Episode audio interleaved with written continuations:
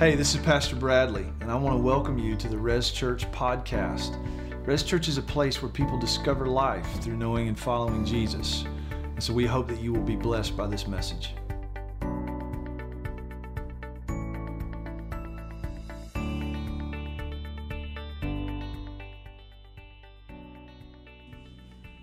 Good morning, church. Good to see you all this morning. Um, if you're new and visiting, and really if you're a regular to Resurrection Church, welcome. We are glad that you're here, but let's especially welcome our guests this morning, Res Church. Would you do that? Glad that you're here. And, and I just encourage you, if all of you, but especially if you're new, come next week. Um, either come early to this service or come or stay late after the first service for our first Sunday fellowship. It's on the lawn. We'll have coffee and donuts. Uh, it's a great time to just get to know others, and um, hopefully, I would get to meet you, and some of our elders would get to meet you as well. My name's Bradley. I'm one of the pastors and elders. Uh, I have the privilege of reading the text for the sermon this morning, and Andy, uh, also one of our elders, is going to come and teach.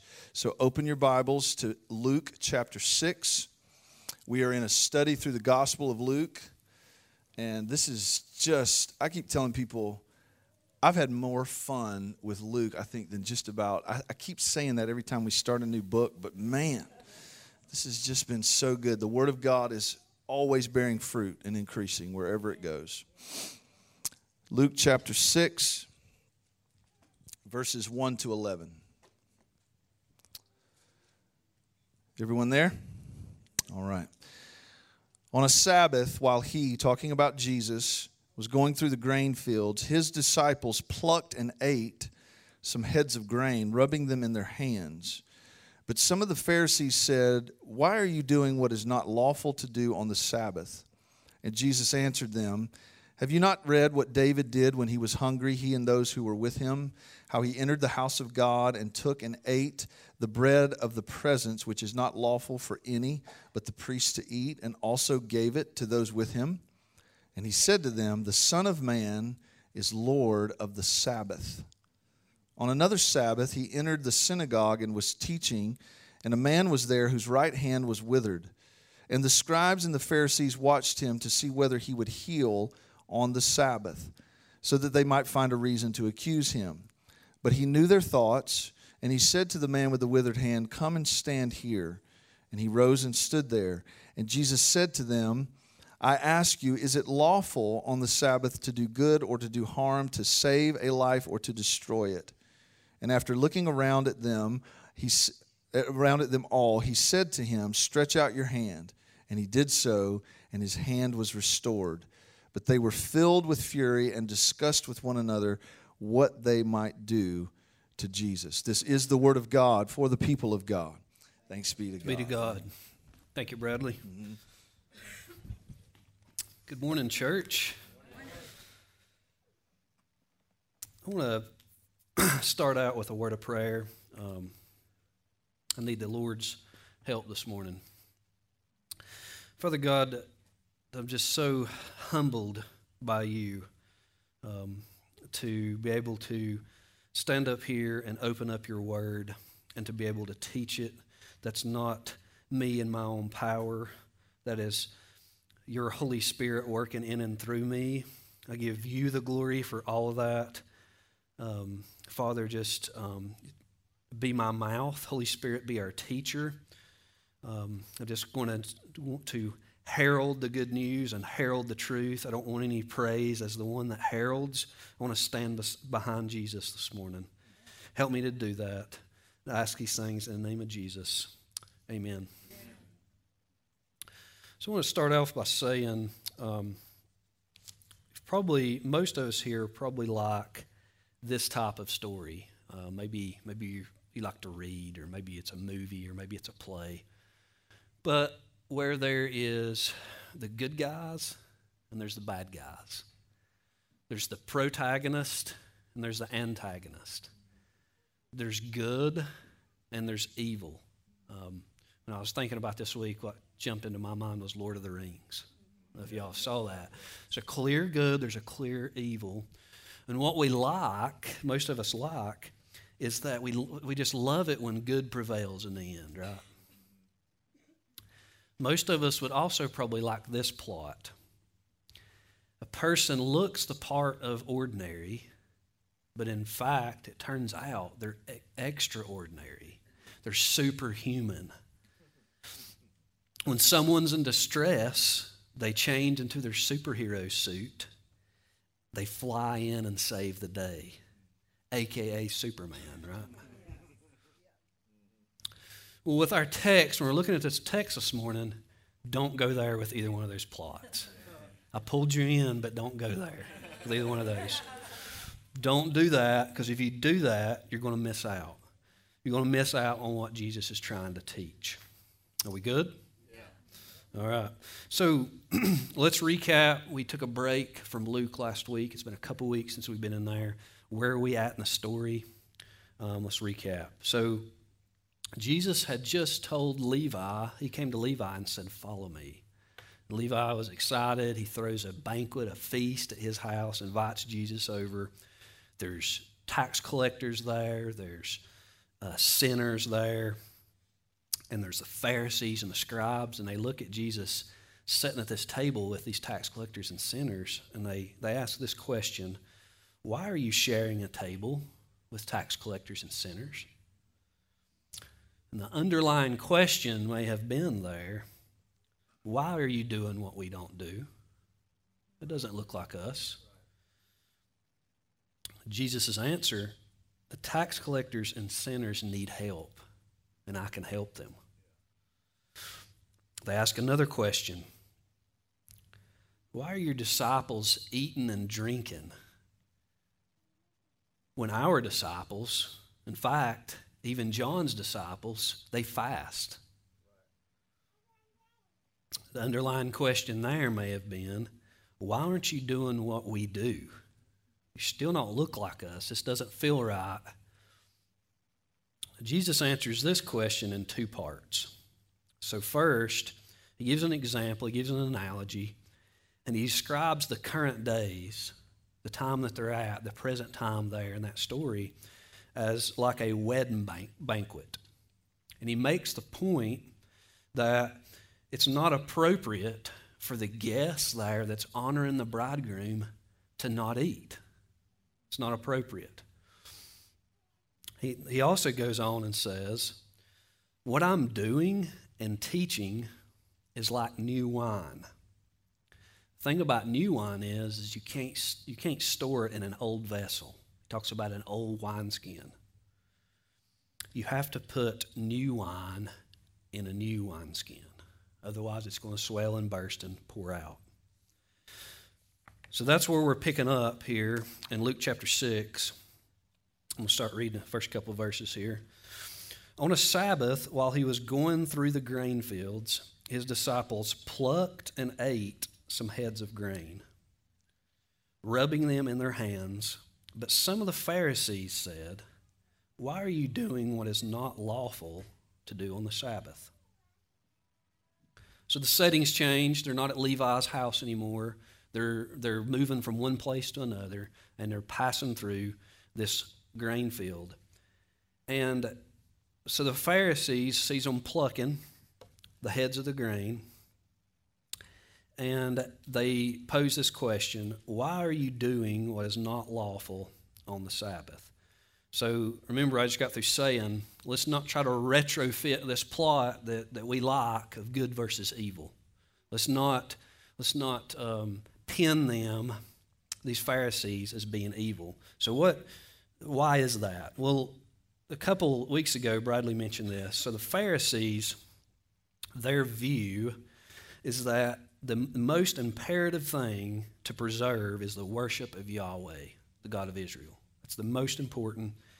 And to do that, you need to follow the letter of the law, literally. And, but we've also added some extra things, some extra traditions in there. Um, they have one and only view. That's the view. Um, you've probably seen horses race. Um, recently, it was the Kentucky Derby. Uh, I think the Preakness. I think there's like four of them. I, I, forget where in the If they might have all been done by now, but major horse races, big deal. And I don't know if you know this, but with those race horses, they put blinders on them. And the reason being is they want these horses to do one thing, and that's focus on the track in front of them and run the entire track. They don't want them looking over here at something that they may want and get distracted, looking inside at something else and getting distracted and steer off course. So we look at the Pharisees here, instead of looking at, looking at them as evil, let's look at them as having blinders on. This is all I'm seeing. This is all, all I can do. So they're saying, your disciples, the men that are under your tutelage, have broke the Sabbath law. Well, how did they do that? It's not against God's law to travel on the Sabbath, nor is it to eat on the Sabbath. But what about plucking the heads of grain and rubbing them in their hands? Let's, uh, let's look at Deuteronomy chapter 23. Should be on the screen.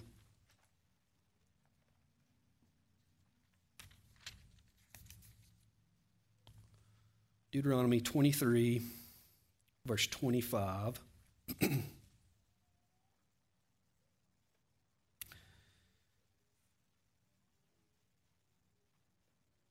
if you go into your neighbor's standing grain, you may pluck the ears with your hand, but you shall not put a sickle to your neighbor's standing grain.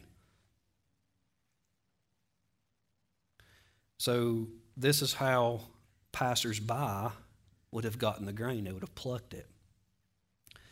We need to, we look at, at this, at this question, we need to know what fully, where, where their foundation of this question is coming from, where the basis of this is. They're, they're putting it, they're splitting hairs here, but they're putting it under a microscope, so let's get under the microscope with the Pharisees.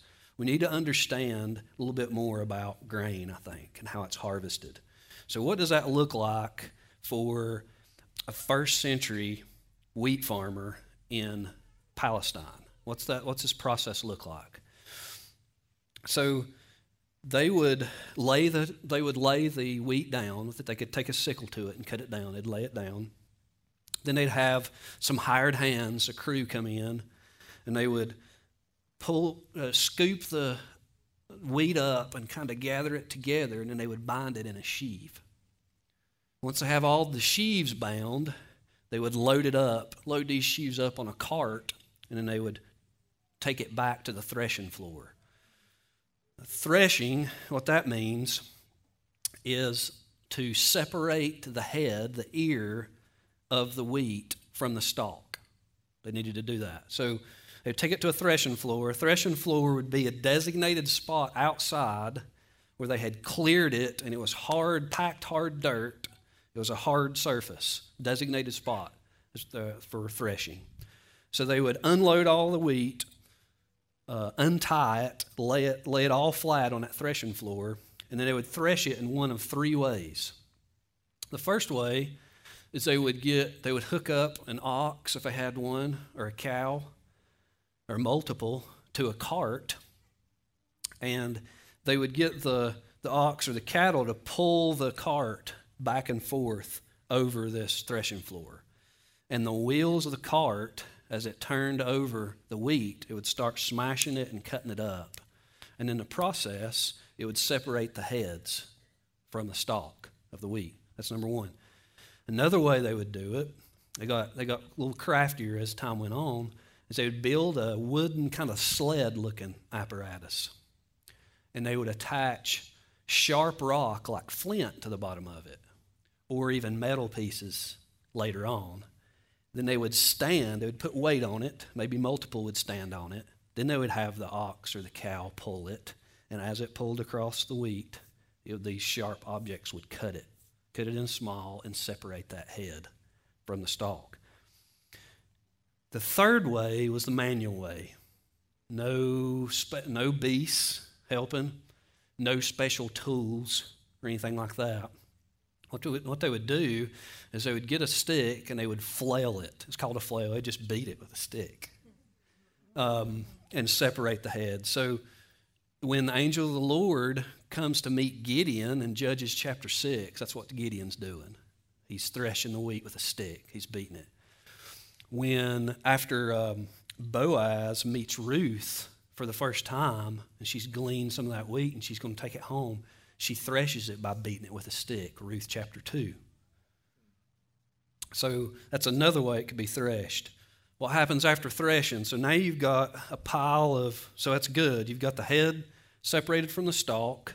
That's the only, the, the actual grain, the wheat grain is the only edible part for humans.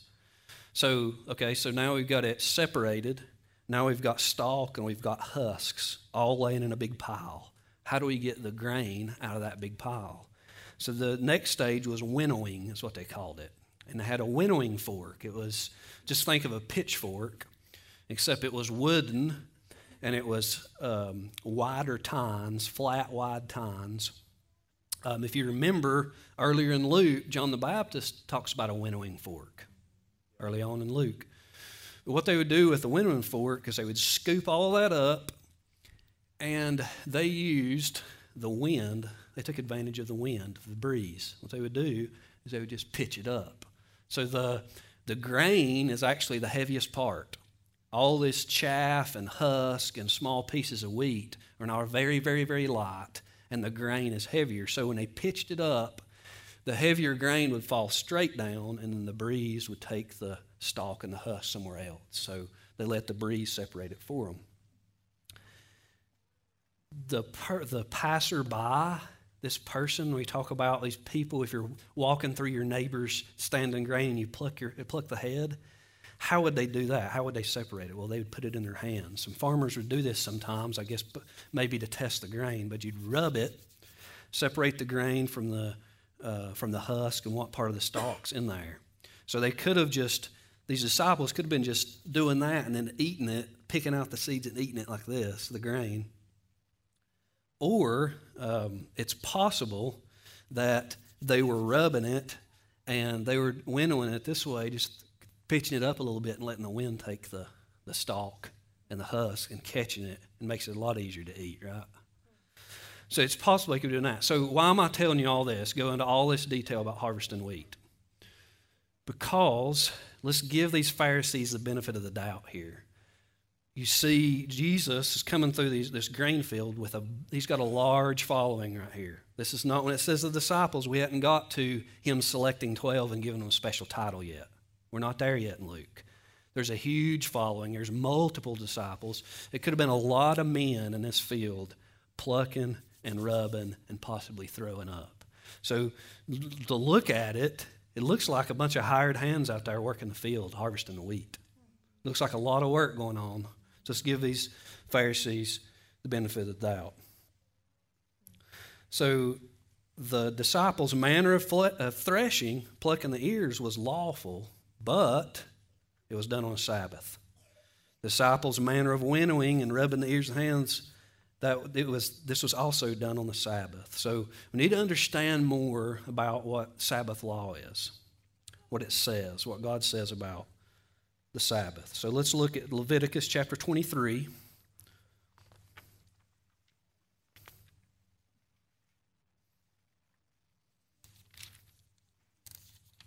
Genesis, Exodus, Leviticus.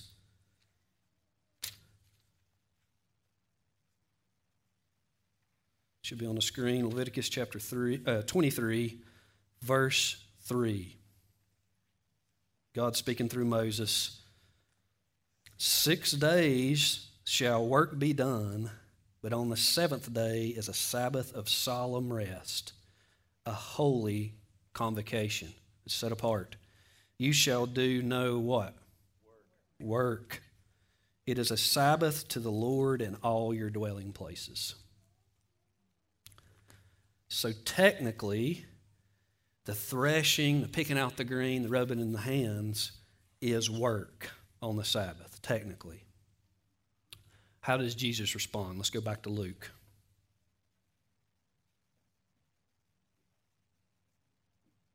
To start at verse 3 in chapter 6. And Jesus answered them, Have you not read what David did when he was hungry, he and those who were with him, how he entered the house of God and took and ate the bread of presence, which is not lawful for any but the priest to eat, and also gave it to those with him. And he said to them, The Son of Man is Lord of the Sabbath.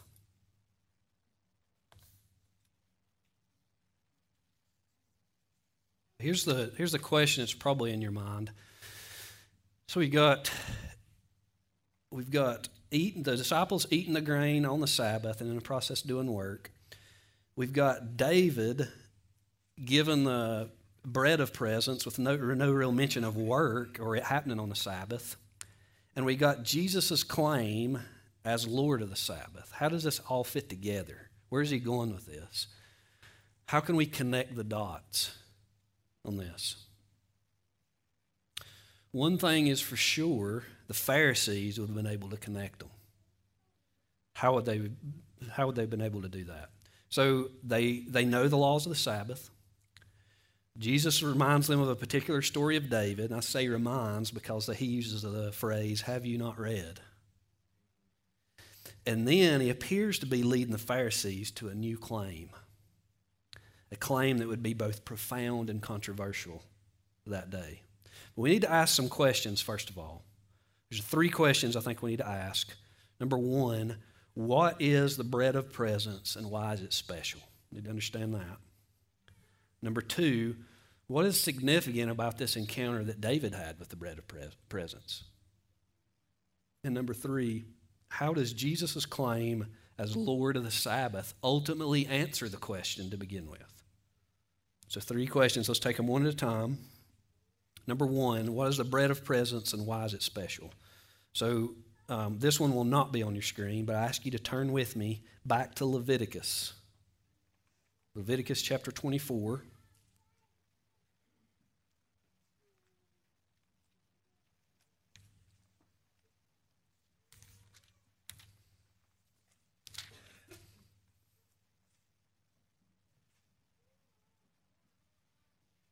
Still hear some pages turning when you're there. Say amen. Leviticus chapter 24, I'm going to start reading with verse 5. You shall take fine flour and bake 12 loaves from it. Two tenths of an ephah shall be in each loaf. And you shall set them in two piles, six in a pile, on the table of pure gold before the Lord. And you shall put pure frankincense on each pile that it may go with the bread as a memorial portion, as a food offering to the Lord. Listen to this. Every Sabbath day, Aaron shall arrange it before the Lord regularly. Aaron was a high priest. It is from the people of Israel as a covenant forever. And it shall be for Aaron and his sons. That's important. And they shall eat it in a holy place, and it is for, for him a most holy portion out of the Lord's food offerings a perpetual due. So this this bread of presence, you might might recognize it as holy bread or show bread. I hear that, see that in, in Scripture. So this bread of presence, it's an offering to Yahweh, the God of Israel, and it's offered up by the priests for all of Israel to God. So this bread belongs to God. It's done regularly every Sabbath. But so fresh bread is put on that table every Sabbath. So they bring the 12 loaves out and they take the, the old bread that's been there for the prior week from the last Sabbath when they done it. They take the old bread off and they put 12 fresh loaves of bread on. And it, it says here that that old bread that's taken off, uh, if we look in the original language, it's pres- prescribed to the priest. This is your portion. For your service, here is the bread. Y'all can eat this bread. Y'all can have this bread, the old bread. It's yours. So let's remember that. We're going to tie it all together in a minute. That's number one. Number two, what is significant about David's encounter with the bread of presence? That's where Jesus goes. Have you not read?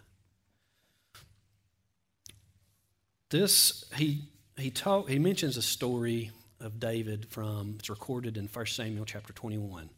So, this is a time in David's life where Saul is trying to kill him. He's trying to chase him down, he's trying to kill him. David's on the run. He's fleeing Saul, fleeing for his life. He comes to Nob, a priest city, and he enters the house of the Lord, and Ahimelech, the priest, comes out to meet him. And David says, The king has charged me with a private matter, and my next stop, I'm going to meet a bunch of men. I need some food. I need five loaves of bread or whatever you have. And Ahimelech says, I don't have any common bread to give you, but I do have holy bread. And Ahimelech goes on to ask him a question. He says, Has anyone, has, has, have your men been with women? So this question, he's, he's trying to qualify, he's trying to see if these men, if David and his men are qualified to have this bread. This is the same kind of, of instruction or uh, consecration type instruction that's given when God, when Moses is about to go on top of Mount Sinai to meet with God, and God says, "Tell everybody in the camp they need to wash themselves, they need to prepare themselves, need to consecrate themselves before they come to, to my mountain." Same line of question. Je- uh, David says, "My men, when when they when they journey with me, they're not with women. They don't do that." And in fact, because this is a private matter, they're, it's all the more reason why they're not going to do that. So they're good. So Ahimelech says, okay. He hands over the bread of presence to him. Jesus talks about them, him eating it, he and his men when he meets up with them.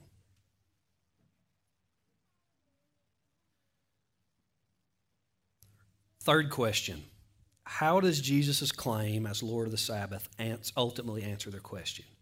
So let's consider what we know. In David's encounter, it was Ahimelech's bread. Remember, it was given over, in that passage we read, it was given over to Aaron and his sons. It's their bread now. So if you if you want to get technical, well, Aaron, this is this is Ahimelech. Well, it turns out Ahimelech was the son of Ahitub. Ahitub was a descendant of Eli. Eli was a descendant of Ithamar, and Ithamar was a son of Aaron. This is Ahimelech's bread. It's rightfully his. It's, it's his bread. He has authority over it. It was his to receive, to eat, or to give away, or do whatever with it. And Ahimelech chose that day to give it to David to be eaten by him and those who were meeting with. In the same way, Jesus is saying, I have authority over the Sabbath. And he, he doesn't, uh, when I, when I read that, I was thinking, and what else? What else are you going to tell me? He just stops. That's all he says. He doesn't say, he doesn't defend his disciples trying to eat. He doesn't explain, okay, you can do this, this, this, and this, and this, but you can't do this. That's not what he said. He said, I, he just, he just makes a statement, I have authority over the Sabbath.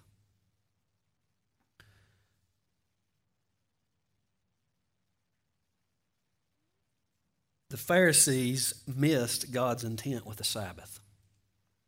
Mark's account helps us a little bit with this. Let's turn to Mark chapter 2.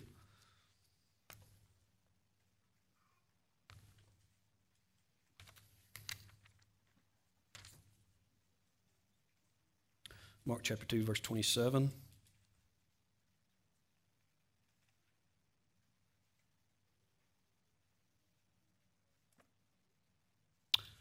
And he, Jesus, said to them, the Pharisees, The Sabbath was made for man, not man for the Sabbath. Man is the benefactor of the Sabbath. God set it aside. Just he he uh, created the uh, created everything in six days, and he rested on the seventh. He made it holy. He wants man to rest on the Sabbath as well.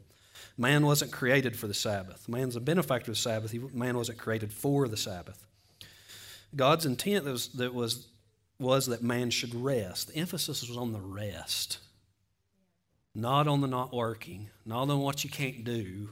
The emphasis was on the rest. and certainly not waiting to eat until the next day. So I think about uh, rest. Um, this Sabbath law is not just mentioned one time in the Bible. It's, it's mentioned several times in Exodus, maybe even possibly several, several times in Leviticus.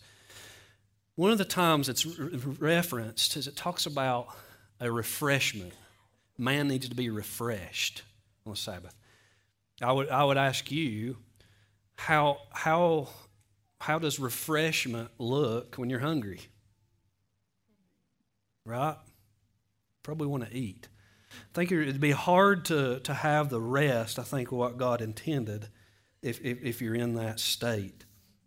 Um, Jesus said, I, the Son of Man, have authority over the Sabbath. But Jesus has more to teach. Let's read on.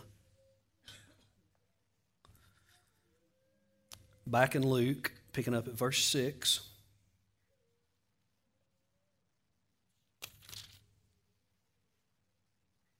On another Sabbath, he entered the synagogue and was teaching, and a man was there whose right hand was withered. And the scribes and the Pharisees watched him to see whether he would heal on the Sabbath, so that they might find a reason to accuse him. So Luke tells us this is another Sabbath. This is not the same Sabbath that the other question was on. And he says he goes to the synagogue and was teaching. And uh, we look at the other gospel accounts, and it looks like it's, it's very possible that this was the synagogue that the Pharisees would attend that had made the accusing question prior. He was heading that way. This is probably um, their synagogue, the one that they would attend, so he's likely have some of the same ones in the audience. And there happened to be a man there who had a withered hand. Um, Luke tells us that it was his right hand. He's the only gospel writer that identifies it as his right hand, but Luke's a physician. He's a doctor. He'd pick up on these things. We don't know what the diagnosis was other than it was withered. So in the original language, it says it, it means it's dried up. His hand is dried up. There's probably no blood flow to it. It's dead. It's unusable. He had a handicap. He couldn't use that right hand. We also see it's not just the Pharisees this time, the scribes are there this time. The Pharisees have called in the big guns. I say that because the scribes are writing the law over and over and over. They're penning it over and over and over again. They know the law, law of the letter, and we would, we would consider them lawyers today. So if he's going to throw the law at us, I want the lawyers here with me. They're prepped and ready to go. Let's read on. Verse 8. But, he knew their thoughts, and he said to the man with the withered hand, Come and stand here. And he rose and stood there. And Jesus said to them, I ask you, is it lawful on the Sabbath to do good or to do harm? to save life or to destroy it. And after looking around at them all, he said to him, Stretch out your hand. And he did so, and his hand was restored. But they were filled with fury and discussed with one another what they might do to Jesus. And remember, at the start, I said, don't apply this plot now. It, it, this is not Jesus stepping over into a side room in the synagogue and then stepping out with a cape flowing on his back and a big JC on his chest. don't, do, don't do that this text because if your mind goes there, this is just another one of Jesus' miraculous things that he does. Let's read on and get to the next. I, have heard this. This is, this is uh, it's repeating over and over and over again. Jesus healing, Jesus healing. No, no. If you do that, if you just look at him that way, if you look at that text this way, you're going to miss out. Instead of speaking to the man in private, he puts him in a public spot. He says, Come up here and stand right here. Now, this is different. Remember earlier with the leper, when he, heard, when he healed the leper, remember he told the leper, He's like, Tell no one who healed you. He didn't, he didn't want it to, to be put out there. In this, in this particular instance, he wants him up front where everyone can see, he wants it public. And here's the, here's the thing um, he, Jesus had compassion on this man. He saw the withered hand, he had compassion on him, and he wanted to do something about it. I think about us, I think about me in situations where um, I want to do good, I want to follow Jesus, I want to do the, I want to, I want to please God, but I know that there are critics. There's those, there's going to be a backlash coming if I do that. At times we might want to just um, slip away. We might want to just um, not not proceed with what we know that we should do, that we're feeling prompted to do because of our peers or someone there, what, what they may say. Even though, even though that Jesus knew this backlash, backlash was coming from this from the religious elite, he gets the, the man in position to heal him. He doesn't back down. He doesn't fade away in this moment. So, based on the response of the scribes and the Pharisees, Jesus perceives their thoughts. That's what he does. He poses the question to them Is it lawful on the Sabbath to do good, to save a life, or do harm, to destroy it? That's a, it's a pretty straightforward question, right? That's a that's an easy answer. We want to we want to do good. We want to save a life. Matthew's account gives us a little more detail here. Let's look at Matthew chapter 12.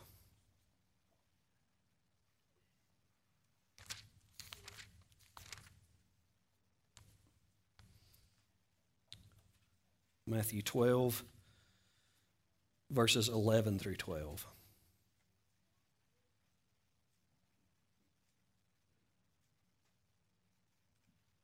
He said to them, Which one it's Jesus saying to the Pharisees and scribes, Which one of you who has a sheep, if it falls into a pit on the Sabbath, will not take hold of it and lift it out? How much more value is a man than a sheep? So it is lawful to do good on the Sabbath.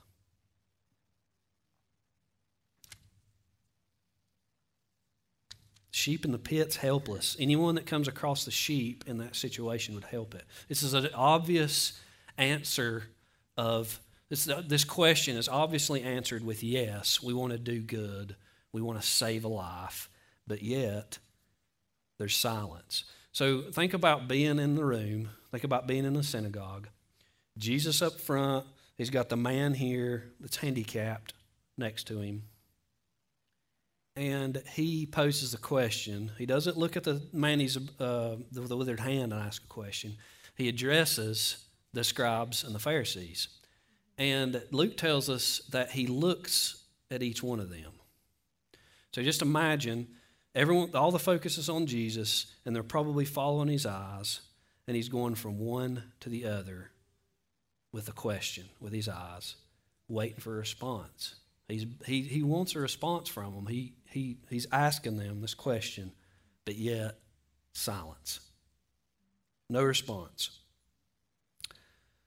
So Jesus says, Stretch out your hand, and he's healed. His hand's restored. I don't believe Jesus went to the synagogue that day planning to heal someone. I believe he just went. It was, it was Sabbath and he was going to the synagogue and he was teaching. But there was a man there that was in need, and he had compassion on him, and he acted on that. This demonstration, he's, he's inviting the Pharisees into to new thinking about the Sabbath. Not, it's not a, not a law, not laws written in stone, but a pump of the heart of Jesus.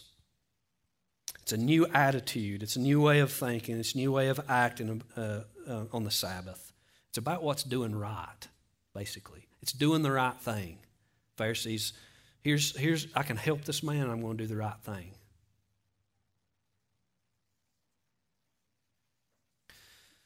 I titled the, this message, At Arm's Length. I feel like in this passage, in this text, and, we're, and up to this point, here lately in Luke, he is inviting the Pharisees to come to him. Yes, the disciples are in this text and they played a role in it. Yes, the man with the withered hand is in this text, and they played a role in it. But ultimately, I think this is about Jesus and the Pharisees, this text. And as he's invited them up to this point, he said this. He quoted the uh, passage uh, back a little bit in Luke. He says, He has sent me to proclaim liberty to the captives.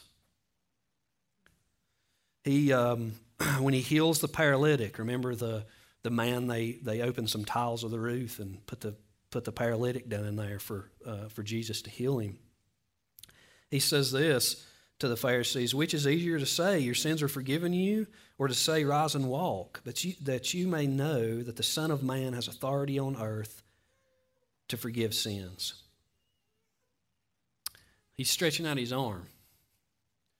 He wants the Pharisees to come to him. He says,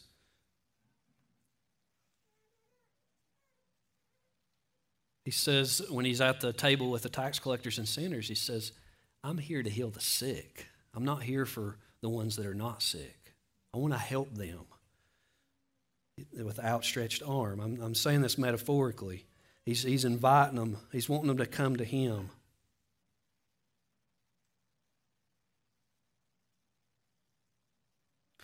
There's a man that, that, that has a deformity, he has a handicap. I want to make him whole. I want to help him.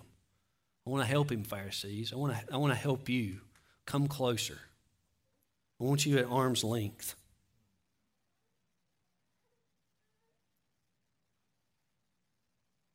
Feel like, you know, he, this, he, he raises this, he makes a statement about having authority over the Sabbath.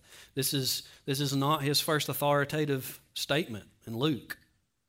He, he cast out the demons earlier. He has authority over unclean uh, spirit. He has authority over. He just we just read that with a par- or I just mentioned that with a paralytic. I have authority to forgive sins on earth. I have I am Lord of the Sabbath. I have authority over the Sabbath. I um as I wrestled with this scripture this week, I was trying to, you know, it helps, especially in a narrative, to put yourself in the story. It's like, who do I identify with in, the, in this story? And there's times, to be honest with you, that I'm a Pharisee.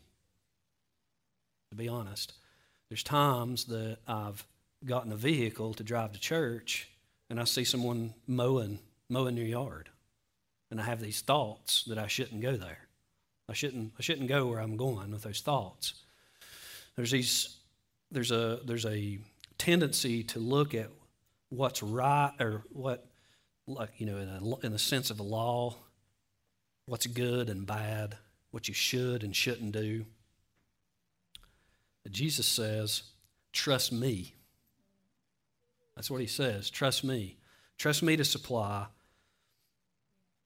Um, it, it may be this morning that something else is going on. Um, a good place to be, I think Jesus invites us all, is to come to Him. Come sit at His feet and listen to Him teach.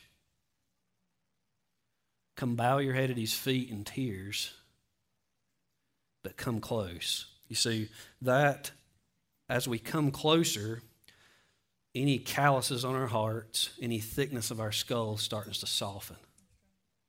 This old vessel that we've held old wine in, and we say that the old wine's better, don't want to change, he starts softening our vessel. He starts, we start allowing ourselves to, to, to be a new wineskin, a new vessel, and we start being able to hold his new wine. And this, this new wine that he's teaching, it's regenerative. It restores, it transforms. He's saying that over and over here in Luke. We see lives get transformed, healings take place. We just have to trust him.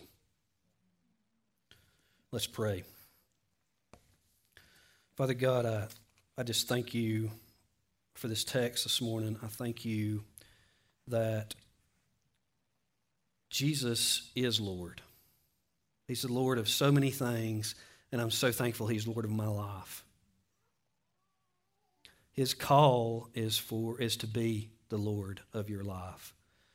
Father, I pray that um, we answer him when he calls, that we, we take a step towards him, that we that our hearts are soft, are softened, and our minds are softened to what he's teaching and who he is and the authority that he, ha- that he has. Because God, it's, it's Jesus that makes us whole. Father, we thank you and we love you, and we ask these things in the name of Jesus. Amen. Thank you, Andy. Let's stand together. As much as it's important for us to think well about our gathering, it's important for us to think well about how we scatter and our mindset as we leave this place.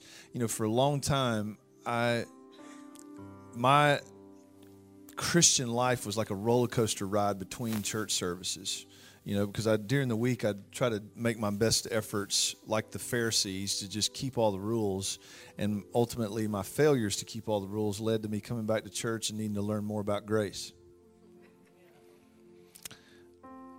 So, if like Andy, I identify with the Pharisees too, and and, and there's a variety of ways in which that might happen for you or for me, but it, it, it took me too long to get this, what Paul says in Galatians. This is what I want us to leave on. Galatians chapter 3. I think this is what Jesus wanted the Pharisees to get ultimately. He says, Did you, to the Galatians who are struggling with rules, mainly about circumcision, did you receive the Spirit by works of the law or by hearing with faith? It wasn't works that got us here, was it? And it's not works that's going to keep us. Between now and next Sunday, it's not works that's going to keep us. What's going to keep us? Dependence on the Spirit, right? So let's leave. Uh, let me just read a little bit more. Did you receive the Spirit by works of the law or, or by hearing with faith? Are you so foolish, having begun by the Spirit? Are you now being perfected in the flesh? It's a rhetorical question. The answer's no. We don't, we don't, we begin by the Spirit, we get perfected by the Spirit. Amen. So let's leave here today with that being our mindset this week. We're going we're to do what the Pharisees did not do, although we tend to find ourselves in their shoes. So we're going to depend on the Spirit to participate with Jesus and walk in step with the Holy Spirit this week. Amen. Father, we love you. We thank you for your word. Thank you for Andy opening the, the scriptures to us today and your work through him. Thank you for ears to hear and eyes to see. Thank you for worship and prayer. Thank you for the gathering of the saints. How sweet it is to come together and sing how great you are. Uh, what a joy. And what a joy, Jesus, to see you inviting people to just keep coming a little further. And so help us as we leave here today and we scatter to go in dependence on the Spirit, not dependence on our flesh. We're not going to get we're not going to follow you effectively by trying to keep rules. We're going to follow you effectively by depending on you. And so help us to do that this week. In Jesus name we pray. And everyone said amen together. See you next Sunday. Love you. We hope that the Lord has blessed you through today's message and we would love to hear from you. Tell us how God is working in your life and how we can pray for you. You can also help us reach others by investing at resfaith.com slash give. Thanks again for joining us.